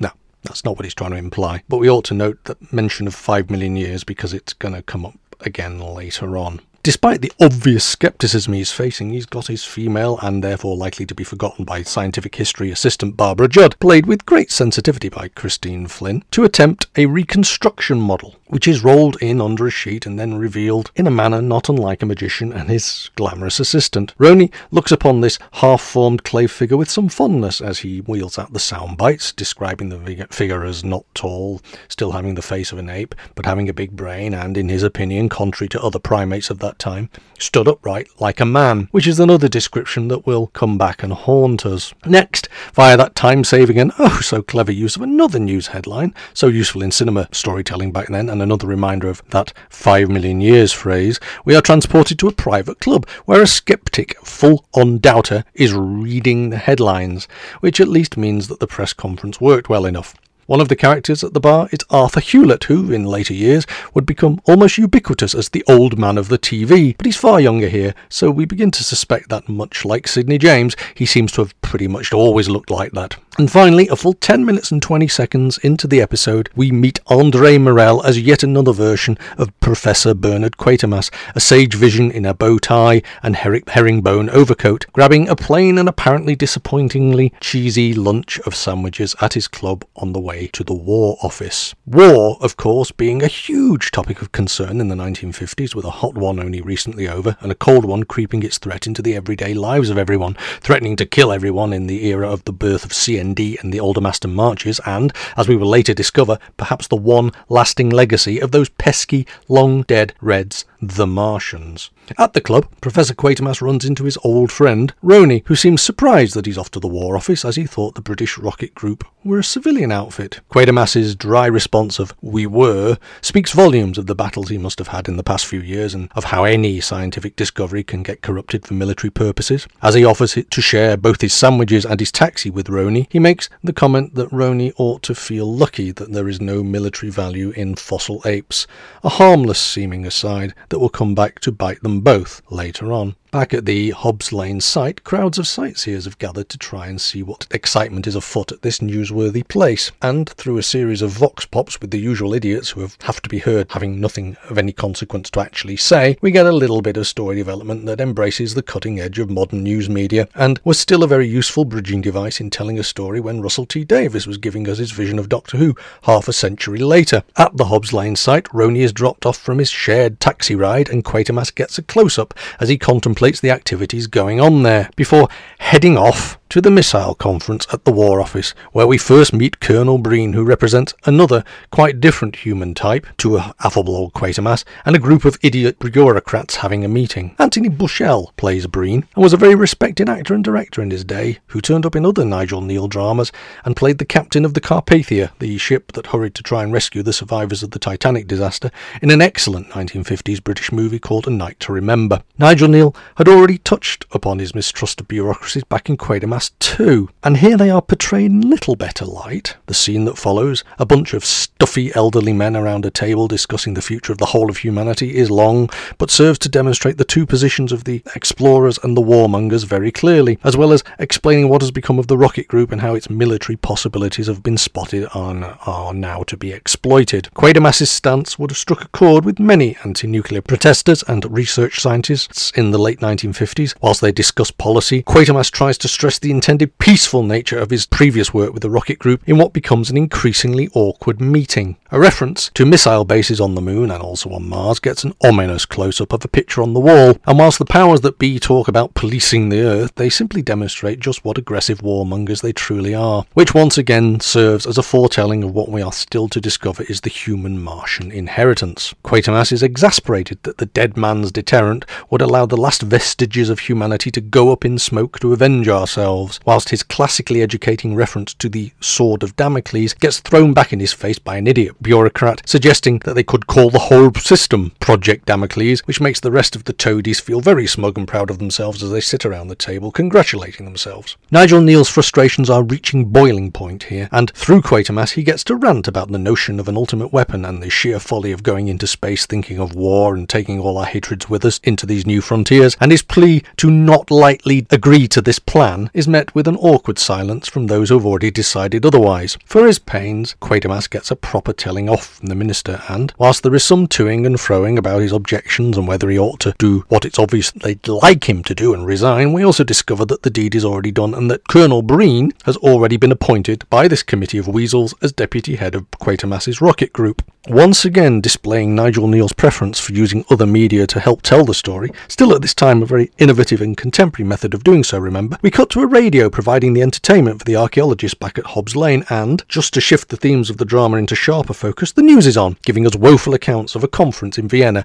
a terrorist incident, and recent rioting and disturbances possibly being racially motivated. The more things change, eh, people? More bones have been found at the site, and Roney now estimates that there are four bodies, as we pan down to Miss Dobson, an elderly lady played by Nan Broughton, who is doing some of the excavating and who starts to have a funny turn as the eerie music cranks up again. She's feeling a little light-headed and describes the weather as close, before getting slightly embarrassed at the spectacle she feels she's making of herself for the gaping crowd. Moments later, however, it is Miss Dobson who finds a pipe and is joking that it's just as well she wasn't using a pickaxe, despite that eerie theme cranking up again to emphasize that whatever this is, it's unlikely to just be a pipe. Upon further investigation, we find out about its strangely smooth surface, and very quickly the team are of the opinion that they don't think it's a pipe, and once someone mentions that it might be an unexploded bomb, they all down tools and have the general air of wanting to get the hell out of there as soon as they possibly can. And who can blame them? This time it's Roney's turn to be doing the pleading as he begs the excavation team to continue, perhaps in another part of the site, but to no avail. Self preservation wins out over scientific interest, and we cut to a now empty street where the bomb disposal crew are arriving. Amongst the crew are three very familiar actors to vintage television viewers. The always dependable Michael Ripper plays the sergeant, with a very young looking Harold Goodwin playing Gibson, one of the sappers, and heading up the team is John Stratton as our handsome and dashing young romantic military lead, Captain Potter. Many, many years later, he would do an equally memorable turn as Shockeye in a late era story from the original run of Doctor Who, but his cannibal Androgum was certainly neither handsome nor romantic, but that's career paths for you. Also spotted at the window of one of the supposedly empty houses in Hobbs Lane is an elderly lady, one Mrs. Chilcott, who is being played by yet another Quatermass regular, Hilda Barry. But her key contribution to this plot is yet to come in the tea leaf reading scene in episode 2, and her tales of strange goings on in other houses. She had previously played the wife of a victim of the alien parasites in Quatermass 2 and was obviously Cartier's first choice for playing women who fuss around slightly senile husbands. It is interesting, however, that this episode does have such a large cast and is able to give many of them very small bits of business to do to enrich the storytelling without necessarily adding much to the overall plot. This is because of the nature of live broadcasting and needing lots of bodies to be in just the right places when the camera's turned onto them, whilst the main cast head around between scenes, and the show needed plenty of them to give a sense of scale. It's also a sign of just how prestigious a production this was, in that it could get such a huge cast, but we should never underestimate the budgets available to those producing television in prime time. Meanwhile, Captain Potter is examining the suspected bomb and makes reference to the possibility of it being a Satan, which is a carefully chosen word picked to give just enough of a jolt to the God fearing viewers. We should note, however, that the Satan was a real bomb, a bloody great big one at that, used by the Germans during the war, although that convenient link to Hob and the themes yet to explored in this serial is very fortunate. And so, as that creepy sinister tune is played again, Captain Potter is finding this discovery to be a bit of a mystery. His microphone didn't stick, so it's not made of steel, and there's no sign of corrosion, which would suggest that it's not very old at all, and he is perplexed enough to suggest that it's not any kind of metal. This leads to one of those who's in charge spats between Potter and Roney, and this is where we see Corporal Gibson and Sapper West, Westy, washing down the bomb pipe ancient alien spacecraft, and nervous old Westy is still a whole week away from getting his very own episode ending. Mystery builds upon mystery, and Captain Potter is making inquiries as to whether there was any sign of an entry hole before deciding that he needs a second opinion. Perhaps someone with knowledge of rockets or missiles or bombs might be of some assistance. Back at the War Office, the endless meeting finally concludes, and Roney, in desperation, has turned up with tales of the bomb and complaints that the army have been roped in, and so our various threads of plot start to weave together as we get a quick episode entitled The Quatermass Manipulation, as he wonders if his newfound friend in the military might want to take a look at it to help smooth the wheels of their newly enforced collaboration. At Hobbs Lane, Mr. and Mrs. Chilcott are at the barrier talking with the policeman, preventing them returning to their home. They want a few home comforts, and the kindly old police sergeant, who significantly in part two has lived around here since he was a child, lets them go inside. We now get a rather wide and outdoorsy view of the pit set, and it looks very much as if this huge set is open to the elements, partially built inside and partially outside, which explains some of the visible breath floating in the night air, and the fact that this one massive set is going to be home for this production for another five weeks. Heck, it even has a practical road, which was most likely going to be the entrance to the scenery dock once it stopped being a building site, possibly. It's interesting, by the way, that when the live remake of the Quatermass experiment was made in 2005, they too based the entire event around one massive set that had to be all of the locations mentioned in the script. Of course, those making it in 1953 had certain advantages, and not only the fact that they were used to making live television because that's all there was. At least in 1953, they could build extra sets in the gaps between episodes, whereas the 2005 crew had to find a one size fits all location, and it struggled at times to convince. Anyway, back to Quatermass and the Pit, and for 1958, that is one big set, and it does give an impressively solid backdrop to all the episodes. This is Quatermass and the Pit, remember, and that Pit is one heck of a guest star. The other star, Quatermass himself, now arrives at the pit and introductions are made, and Breen asks to take a look at the now more exposed thing that is being unearthed. Still, nobody knows what it is yet, but as they scramble about over the mud and the planks, Professor Quatermass is starting to put the established facts together and coming to some rather fantastic conclusions about why the skulls were found above the so called bomb. And as he keeps on asking those interesting questions about the age of those skulls and putting two and two together, keep up, audience, he utters an incredulous five million years, and we crash in end titles. So that's it. In just over half an hour of classic 1950s British television, very little, that is, actually all that sinister, really happens. Think about it. Some bones are dug up, there's a press conference, a meeting in a club, a meeting in an office, and a suspected Second World War unexploded bomb is found.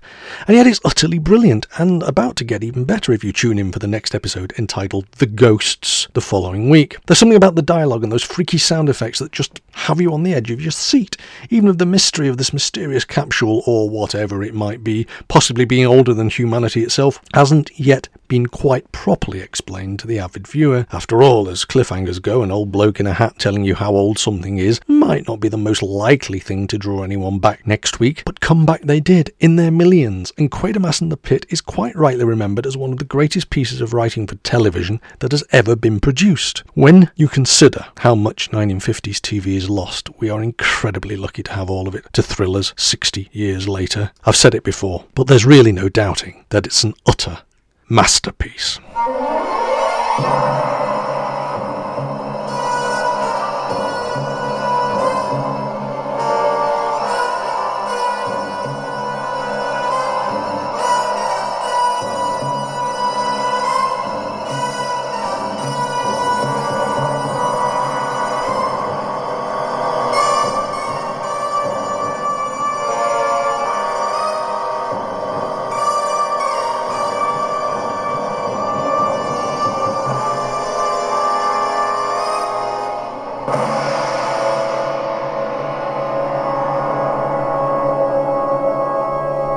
Thank you again to Martin. Yes, thank you, Martin. He'll be back in episode 42. He will. And I know what he's doing. Ooh. Right, now Warren joins us again on the sofa to look at. The goodies. Take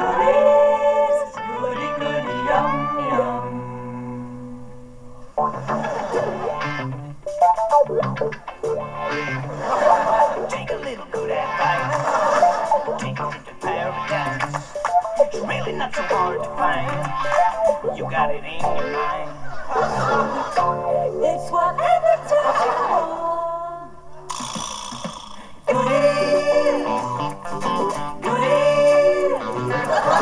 Something you wanted to be. A record of a no A of a seaside beer. We make it happen here. But for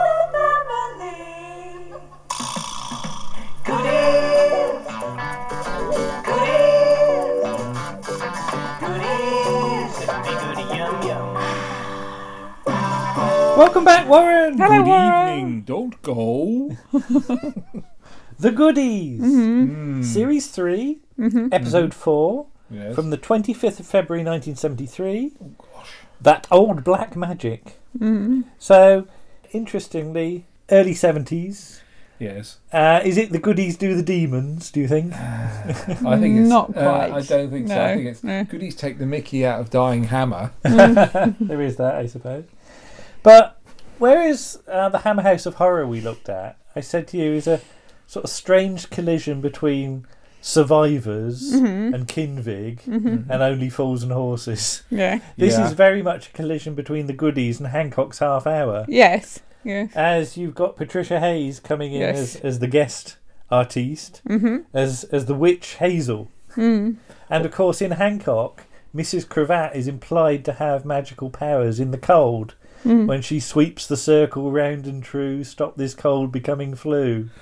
Ah, well, I don't know her for that. I know her as the inebriated woman. Yes. From the film of the, is it late 60s, early 70s? But it, it, it, certainly in Hancock, she she's referred to as, as a witch in, in passing. And I Mhm. just like the idea that, you know, may, maybe there's some connection between the, between the characters. Because here she sort of holds a seance, Mm. and uh, Graham is revealed to have the power of darkness, basically. Mhm. And you, you said, Warren, that it always reminds you of, of the pirate radio episode where. Because Graham's always got a bit of a dark side to He- his he's character. always got that megalomaniac side that he's trying to hold down inside himself, isn't Yeah. he? He's the scientist that, uh, uh, and he's playing an archetype scientist where we think is going to want to take over the world, Yeah. sort of James Bond stylish baddie, and um, yeah, he, he but he has that mm, sometimes that cheeky flicker across to the sort of dark macabre side, shall we say? Yeah. Because I, I thought the actual studio lighting for this was really rather effective when they lower the Mhm. lights. And they've got Yeah. to turn the light down. Yeah. yeah. And all of a sudden, it, it does take on a bit of an atmosphere. And It's the shadows were long, and they were yeah. Yeah, so it's, it, it, people say studio lighting in, in you know in sort of comedy doesn't always work, but this this this pushes it at least to, Yeah. to getting some sort of atmosphere. So Mhm. I think that was quite quite good. And of course, sort of we- we've got the, the thing here that sort of the the news of the sun Mm. um, selling your story as a witch. Um, which, which I, I do remember that sort of thing about sort of you know covens in, in the middle of suburbia and Oh, things yes. like that. So on, on in this case though we're off to Clapham Common, aren't we? Yeah. Yeah. Yes. Um, for, for, for some go, for some goings on. Yes. Which again does to be, seem to be an ex- excuse to get ladies in their flimsies, Yes. doesn't it? They were a bit skimpy, weren't they? Yeah. Mhm. But Graham is like the sort of leader of the coven, isn't Yeah, he? Yeah, he's the his- lo- the warlock or whatever. With it- with his- Grand High Grand High Wizard. Yeah, with with his uh, with his Isn't big that what Masons Ice called? cream code on his head. with a big pointy hat. Yeah. Yeah, like- yes. Um, is it Grandmasters? they're Grand Masters, yeah. yeah. And as well, he also shows. I mean, this is quite a good showcase for Graham's sort of ability to do sort of physical comedy. Yeah, yeah, yeah. Because first of all, you've got him doing the magic tricks Mhm. you know, Badly. but very badly, as- Almost Yeah. Pertwee style, Has yeah, to where be he pulls said. a bunch of flowers in the 3 Mhm. Doctors. And, and then we do get into demons territory. Is he appears to summon up the devil. Who sort of sounds like David Frost. Yeah, yeah. David Frost, yes. Who would have been um, on you know, television literally all the time. A sort of slightly Yeah. camp David Frost. Yes. Yeah, David Frost mixed with Kenneth Williams. And this is the thing, isn't it? When the goodies lampoon people, they go for it. Yeah. don't they? Mm. They will make it obvious. I mean, uh, the, the, the prime one who gets the regular mention there is Tony Tony- Blackburn. Tony Blackburn, Yeah. yes. And uh, we were surprised to look up where some of the filming for this Yes. Mm. was. Yeah. and it's somewhere that you know apparently, Warren, isn't yeah, it? I've been to the castle in uh, Jersey. Yeah. Um, w- w- can you remember it, or Uh, I can. or did you recognise it on film? I not? didn't recognise it at all on film. I was trying to place where the devil everything was. Um, I remember when I visited there because health and safety is clearly different on the. Mm. I nearly found fell down a great, a, a whacking great old well that wasn't sort of. But got a fence. It's round it. unusual, far sort of flung location because often the goodies film around Dorset, isn't Yeah. it? And, Yeah. And it's very Cornwall, yeah. obvious in some episodes it's, it's Mhm. Dorset, but to go off to Jersey for this seems It's quite a long way. seems seems a bit odd. But hey, But then don't like didn't you get tax breaks if you filmed in I Jersey? don't, don't know. I don't think know so. how, how it works. Perhaps. Uh, perhaps some of them going over for a holiday. But Witch Hazel then comes on in, in sort of white version of a, witch's costume because the Mhm. original costume she's got she's got a big hat with all fruit on, isn't it? Yeah. And, and you like the bananas. I didn't the you? bananas, but she never identifies herself as a black witch. Yeah, no. She says about the black arts. Yeah. but didn't say about practicing them though.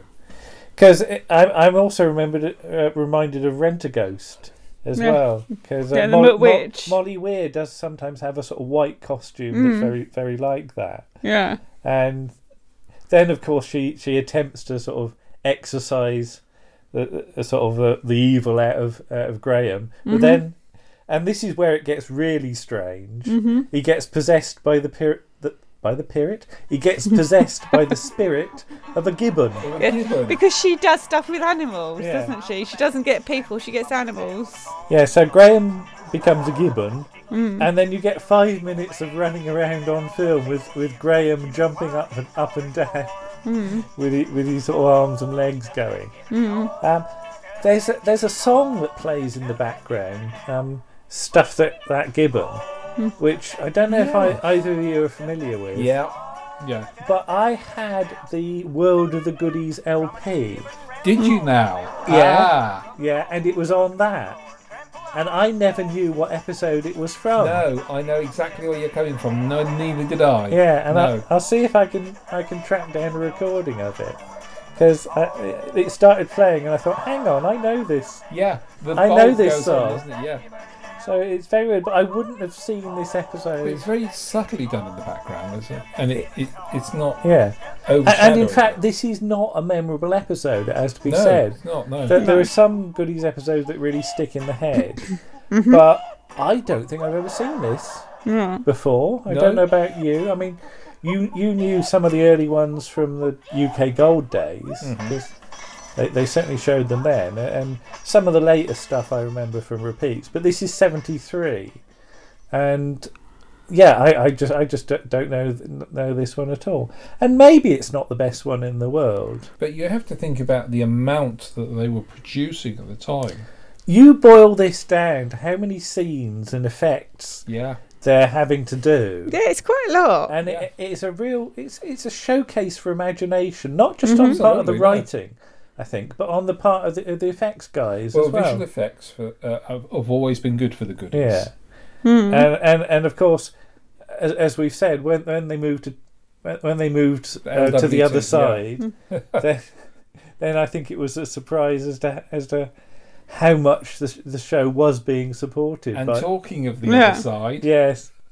There is a nice little little dig against ITV Mhm. just with a phone call. Yeah. and I think it's another of those episodes that just stops. hmm That's the thing. There, there's no res- there's no actual resolution because we're still left with Tim and Bill being possessed by the spirits. Notice they Mm. cut it just as Bill was about to cock his leg. did, did you did you spot that?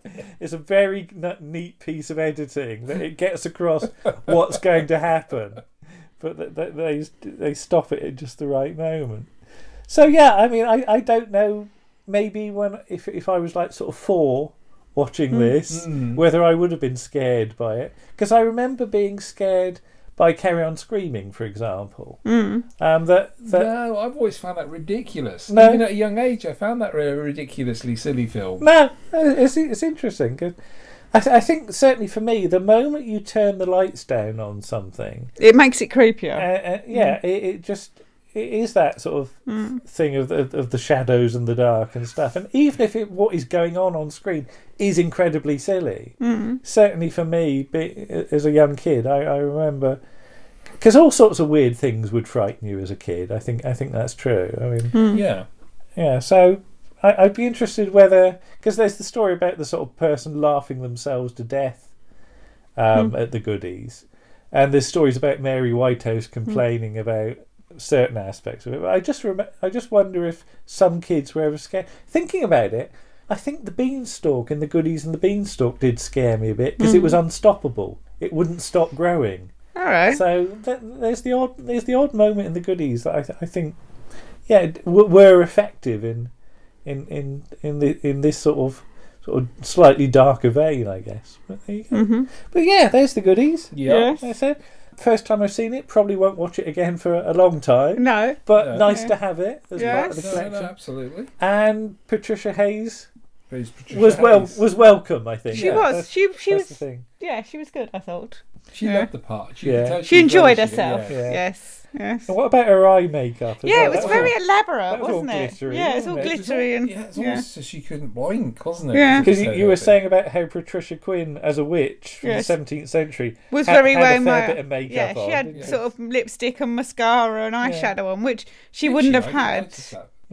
you know, if you were going to make it more historically accurate, Yeah. sh- she would have just looked, and smelt of cow manure. yeah, sort of, and look drab and, and not, you know. But Yeah. then maybe you wouldn't have picked her out so much. No, it's true. You know, but, it's a conceit, isn't it? Yeah, but there you go. Yeah. Well, so all we can say now is uh, happy Halloween to everyone. Yes. Happy Halloween. And, yes, uh, a happy Halloween to you Enjoy your bobbing. And hope you enjoyed this episode and we Mhm. didn't scare you too much. No. Thank you to everyone who's contributed to Mhm. it. And we'll see you again Yeah. very soon. Okay. Bye-bye. Bye.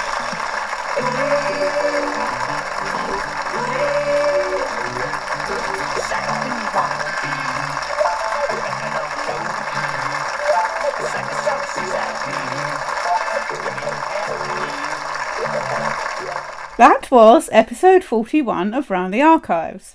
Starring Lisa Parker, Andrew Trowbridge, Warren Cummings, Paul Chandler, Andy Priestner, Simon Exton, Ken Moss, and Martin Holmes. On the musical side, you heard Dan Tate and Paul Chandler. The script for Quatermass and the Pit was by Nigel Kneale. And the producer was Rudolph Cartier.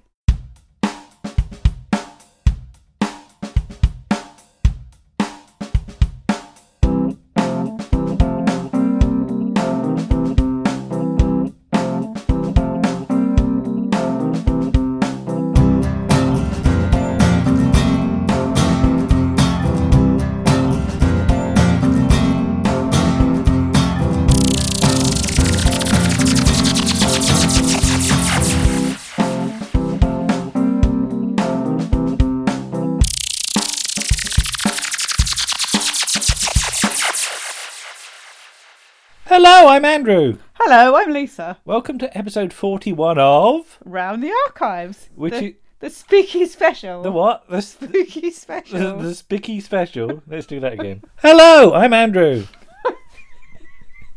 What's funny? What's funny about my stomach? Start laughing at it. It's Warren's fault, he does it right. Not Warren's stomach. Sorry. oh, bloody hell.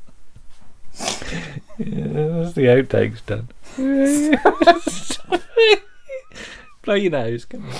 You're snotty. Oh god, I feel like I can.